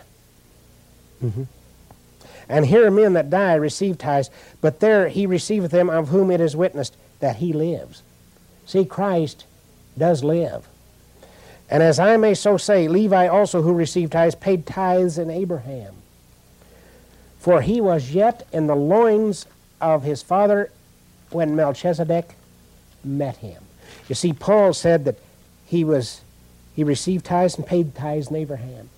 While Levi was a sperm in the loins of Abraham, God said he paid tithes to Melchizedek. As a sperm, he was accounted as a living soul. I'll be ministering on that in one of my next telecasts. Says, If therefore perfection were by the Levitical priesthood, for under it the people received the law, what further need was there that another priest should rise after the order of Melchizedek and not be called after the order of Aaron? What further need? Well, that need was a Savior of our soul, which was Jesus. That's why Jesus had to arise after the order of Melchizedek and reveal himself as God in the flesh or the Son of God to save our soul. Because the Levitical priesthood under the law could not save the soul. The law and the sacrifices under the law could only take away your sin, but it wasn't to the saving of the soul, not to the filling of God's Spirit, not the promise of the Holy Spirit like we have today and like we receive today. For the priesthood being changed, there is made a necessity, a change also of the law. And Jesus came to change that law. And you know how he changed it? He fulfilled the law in righteousness. And today you and I fulfill the law by repenting and being baptized and receiving the Spirit of Christ within our hope of glory or the Holy Spirit. Then we fulfill and change the law. We are no longer under law, but under grace. That's why you're not able to sin once you be filled with the Holy Spirit, because this Word remains in you. The Spirit of Christ remains in you and won't allow you to sin. For he of whom those things are spoken pertaineth to another tribe, of which no man gave attendance at the altar. For it is evident that our Lord sprang out of Judah, of which tribe Moses spoke nothing concerning priesthood. So you see, the natural man means nothing to God. It's the born again experience today that counts. Ye must be born again of the water, of the blood, and of the Spirit. Of the water baptism, of the knowledge of the shed blood of Jesus Christ, and of the Spirit, which is the Holy Spirit. And it is yet far more evident that for that after the similitude of Melchizedek there ariseth another priest, or there arose another priest, which is Jesus, who is made not after the law of a carnal commandment, but after the power of an endless life. Jesus was made after the power of an endless life. The Son of God, crucified, went to his grave, overcame death and hell in the grave, and returned to send the Holy Spirit into our hearts, crying, Abba, Father, or crying, My Father, my Father, or being able to talk direct to God through the Holy Spirit. Isn't that something? Some of the mysteries of God are so simple once He reveals them to us. For He testified, Thou art a priest forever after the order of Melchizedek. Jesus is a priest forever. He is the high priest of God now forever, the mediator between God and man. All you have to do is call upon His name. One scripture says, Whosoever shall call upon the name of the Lord shall be saved. For there is verily a disannulling of the commandment going before for the weakness and unprofitableness thereof. For the law made nothing perfect. Now listen to this. But the bringing in of a better hope did, by the which we draw nigh unto God. Now, this 19th verse of the 7th chapter of Hebrews, I want to elaborate on this a little more. For the law made nothing perfect. Under the law, you could not be perfect. But the bringing in of a better hope, which was Jesus Christ, did. It makes us perfect before God because it gives us the power to draw nigh unto God the Father direct. Let me explain that. Once you receive the Holy Spirit, the Bible says you will speak in another tongue that God gives you. And it says, He that speaketh in an unknown tongue speaks not unto man, but unto God. I have the power through the baptism of the Holy Spirit and the speaking in tongues to talk direct to God the Father. And that's how we draw nigh unto God the Father. In the Old Testament, we could not see him, we could not draw near to him, or we would be burned up. Even when Moses went up to meet God at his invitation, he told Moses, Tell the people not to even as much as touch the mountain, or they will be thrust through, or they will die. Don't come in my presence. Well, they couldn't because they had sin on them, because they weren't perfect. They weren't made perfect. And those same Old Testament people will not be made perfect until after the rapture, and God's holy people, since Jesus came, are there to rule and reign over them as kings and priests. Then they will be made perfect. All right, let's go a little further. And insomuch as not without an oath he was made priest. Jesus was made priest without as much as an oath. God said, This is my beloved Son in whom I'm well pleased. Hear you him. We are to hear the Word of God through the teachings of Jesus Christ and His apostles, prophets, evangelists, pastors, and teachers. For those priests were made without an oath, but this with an oath by him that said unto him, The Lord swear and will not repent, Thou art a priest forever after the order of Melchizedek. God Himself said that Jesus Christ was a priest forever after the order of Melchizedek. And Melchizedek's order was he had neither father nor mother, beginning of days nor end of days, no lineage, no nothing. He had to be God in the flesh, or Jesus Christ concealed. By so much was Jesus made a surety of a better testament. Now, Paul testified, said Jesus was made a surety of a better testament than the law. Why? Because he fulfilled the law, and he fulfilled all righteousness, and gave us the power to become all righteous before God, or perfect before God. So you people that's taught that you can't be perfect, you're believing a lie and you will be damned. You start believing that you can and will be perfect and are perfect, and then God will change your life. Because God doesn't have to do things. God does all things perfect. He made you perfect. That Holy Spirit in you is perfect, and it does make you perfect before Him.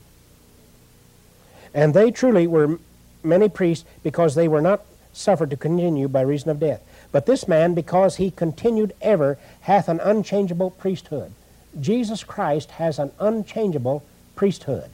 He is your mediator forever. Mm-hmm. He is your mediator forever.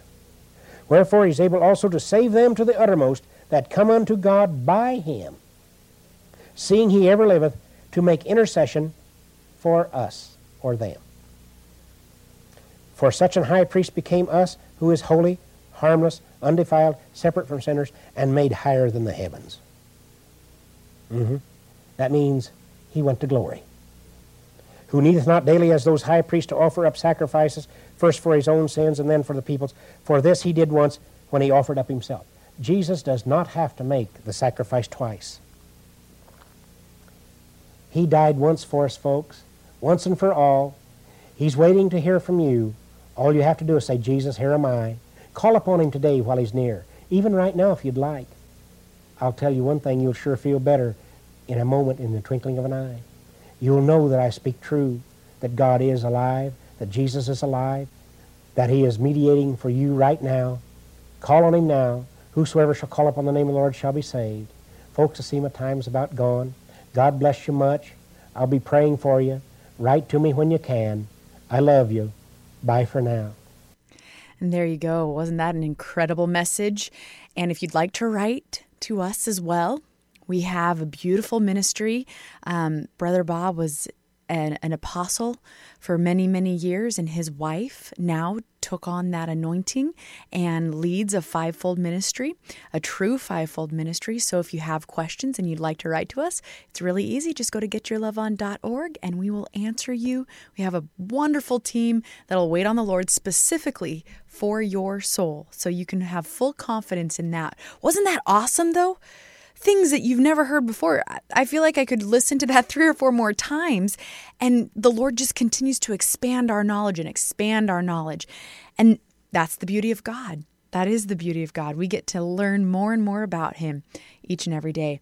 All right, last but not least, we have a wonderful series um, here. Our team at Get Your Love On has some incredible series on YouTube. And so if you if you're looking for uh, you know 10 or 15 20 minutes a day or you know a couple times a day that you've got and you want to learn more about God, this YouTube series is specifically for you then. It's called The Sermon on the Mount and you can access that. I think there's 36 parts now 35 or 36 parts now. This is we're, we're about to hear part 34 um, because it's so wonderful. It, it, speaks to the importance of forgiveness and why that's such an incredible gift from god and to each other.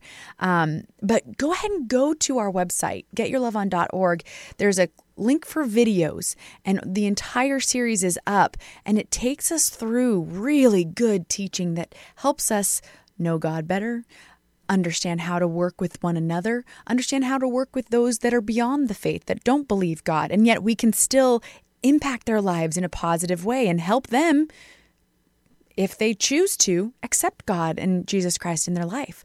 So it's a very comprehensive series. And again, each episode is about 10 to 15 minutes long, and it leaves you wanting more every single time. So uh, they are done by our wonderful friend. His name's Corey. He is a great minister of the Lord who waits on the Lord diligently for your soul. And so I wanted to offer this to you. Again, it is available at getyourloveon.org, the entire series. This is a sample of it. And uh, here it is. This is episode 34 from our series on the Sermon on the Mount. Now, previously we covered the Lord's Prayer and the example that he gave in that. And what he did with that was he showed us how to pray. He showed us what to pray for, and he showed us the mind we are to have towards God when we pray to him. Now, I'm going to read it through again quickly here because there's some couple things I want to touch on. So, Matthew 6, verse 9. Here's the Lord's Prayer. After this manner, therefore, pray ye Our Father, which art in heaven, hallowed be thy name. Thy kingdom come, Thy will be done in earth as it is in heaven. Give us this day our daily bread, and forgive us our debts as we forgive our debtors. And lead us not into temptation, but deliver us from evil. For thine is the kingdom, and the power, and the glory forever. Amen.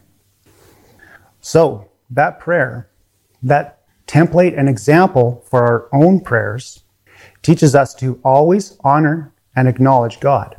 It teaches us to pray with both authority and with humility. It teaches us to pray for the victory of God in our life and the protection of God on our life. It teaches us to pray for spiritual things as well as natural things.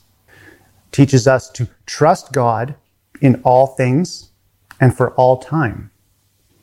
And it also teaches us to bless and not to curse. To bless basically means to pray for good, to pray for the good for something or upon someone.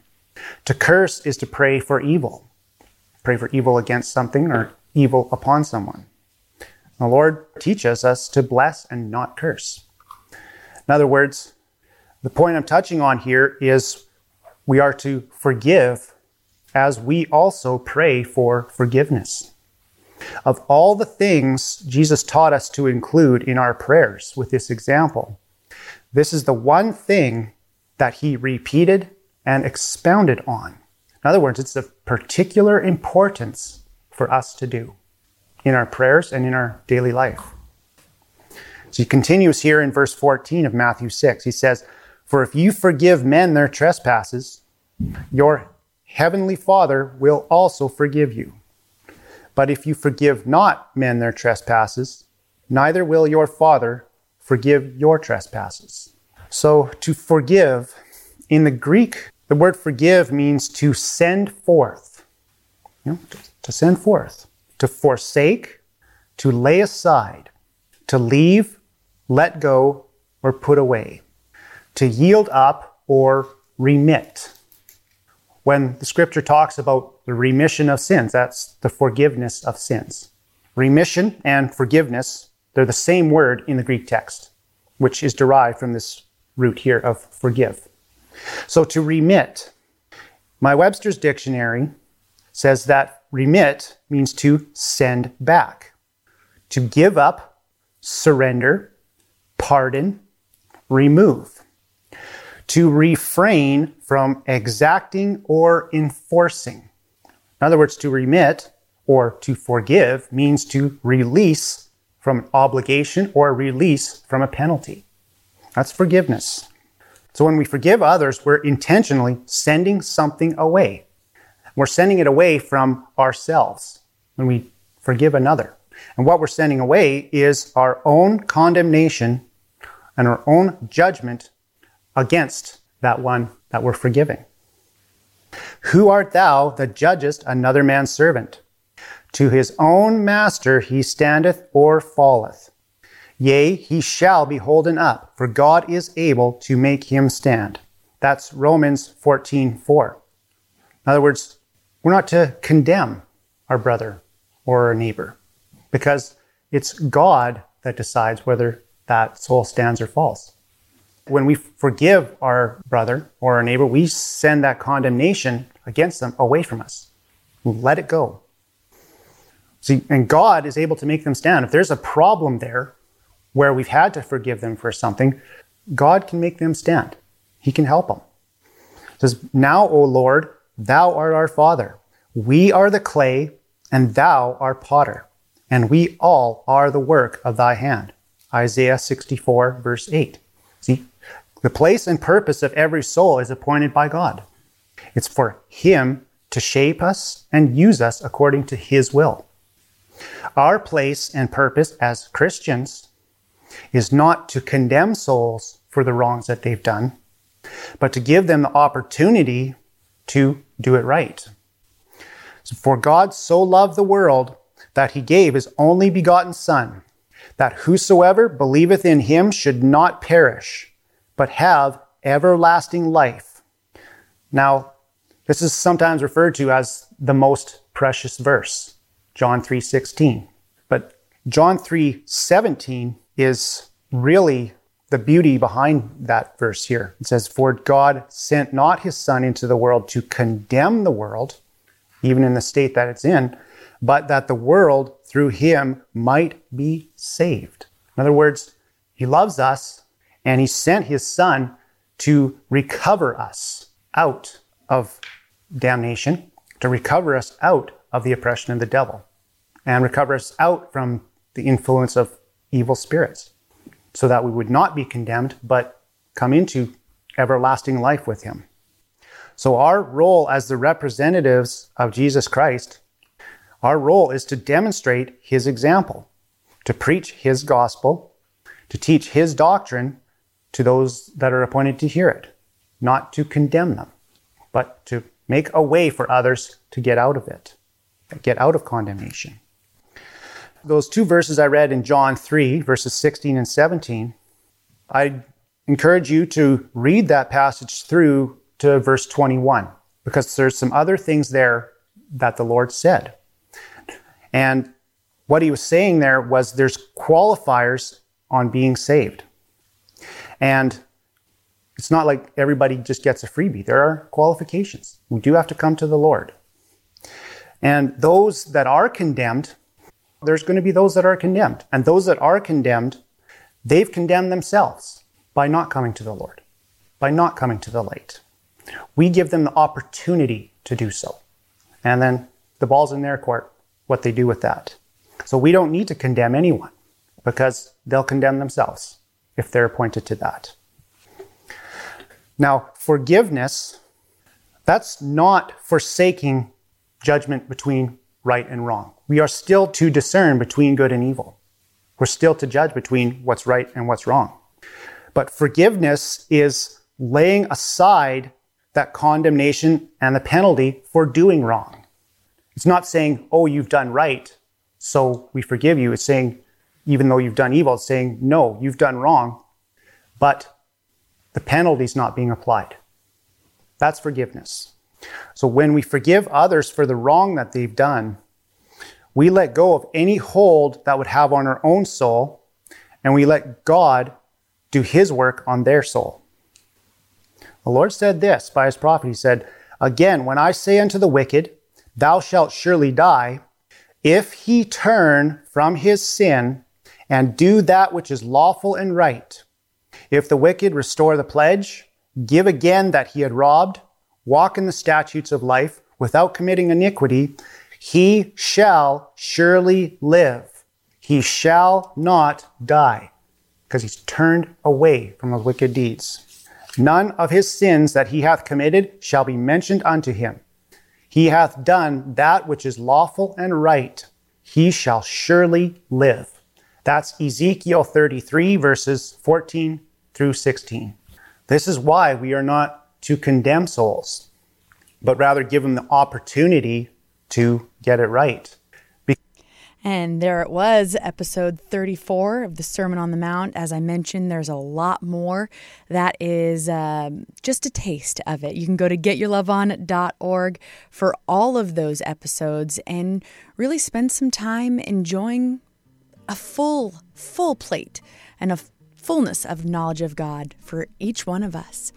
Well, it's been a pleasure here with you today. Um, it's been a packed show, so I wanted to remind you that you can go to getyourloveon.org, go review shows from the past, or enjoy some Bible studies. We have some awesome Bible studies up there, especially on the infilling of the Holy Spirit and how to get baptized and filled with the Holy Spirit so that we can walk forward in this great confidence and the knowledge of God, like you just heard.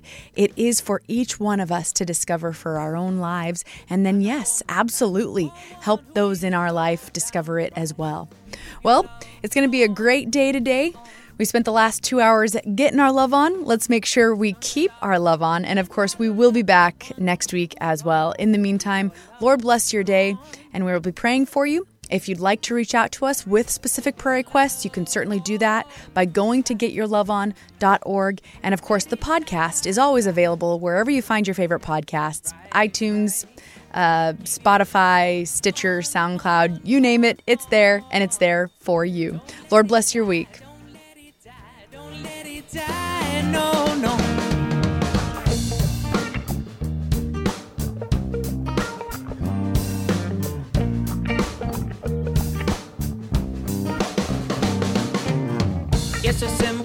Message, but that doesn't mean it's wrong. I keep my love on. If I were you,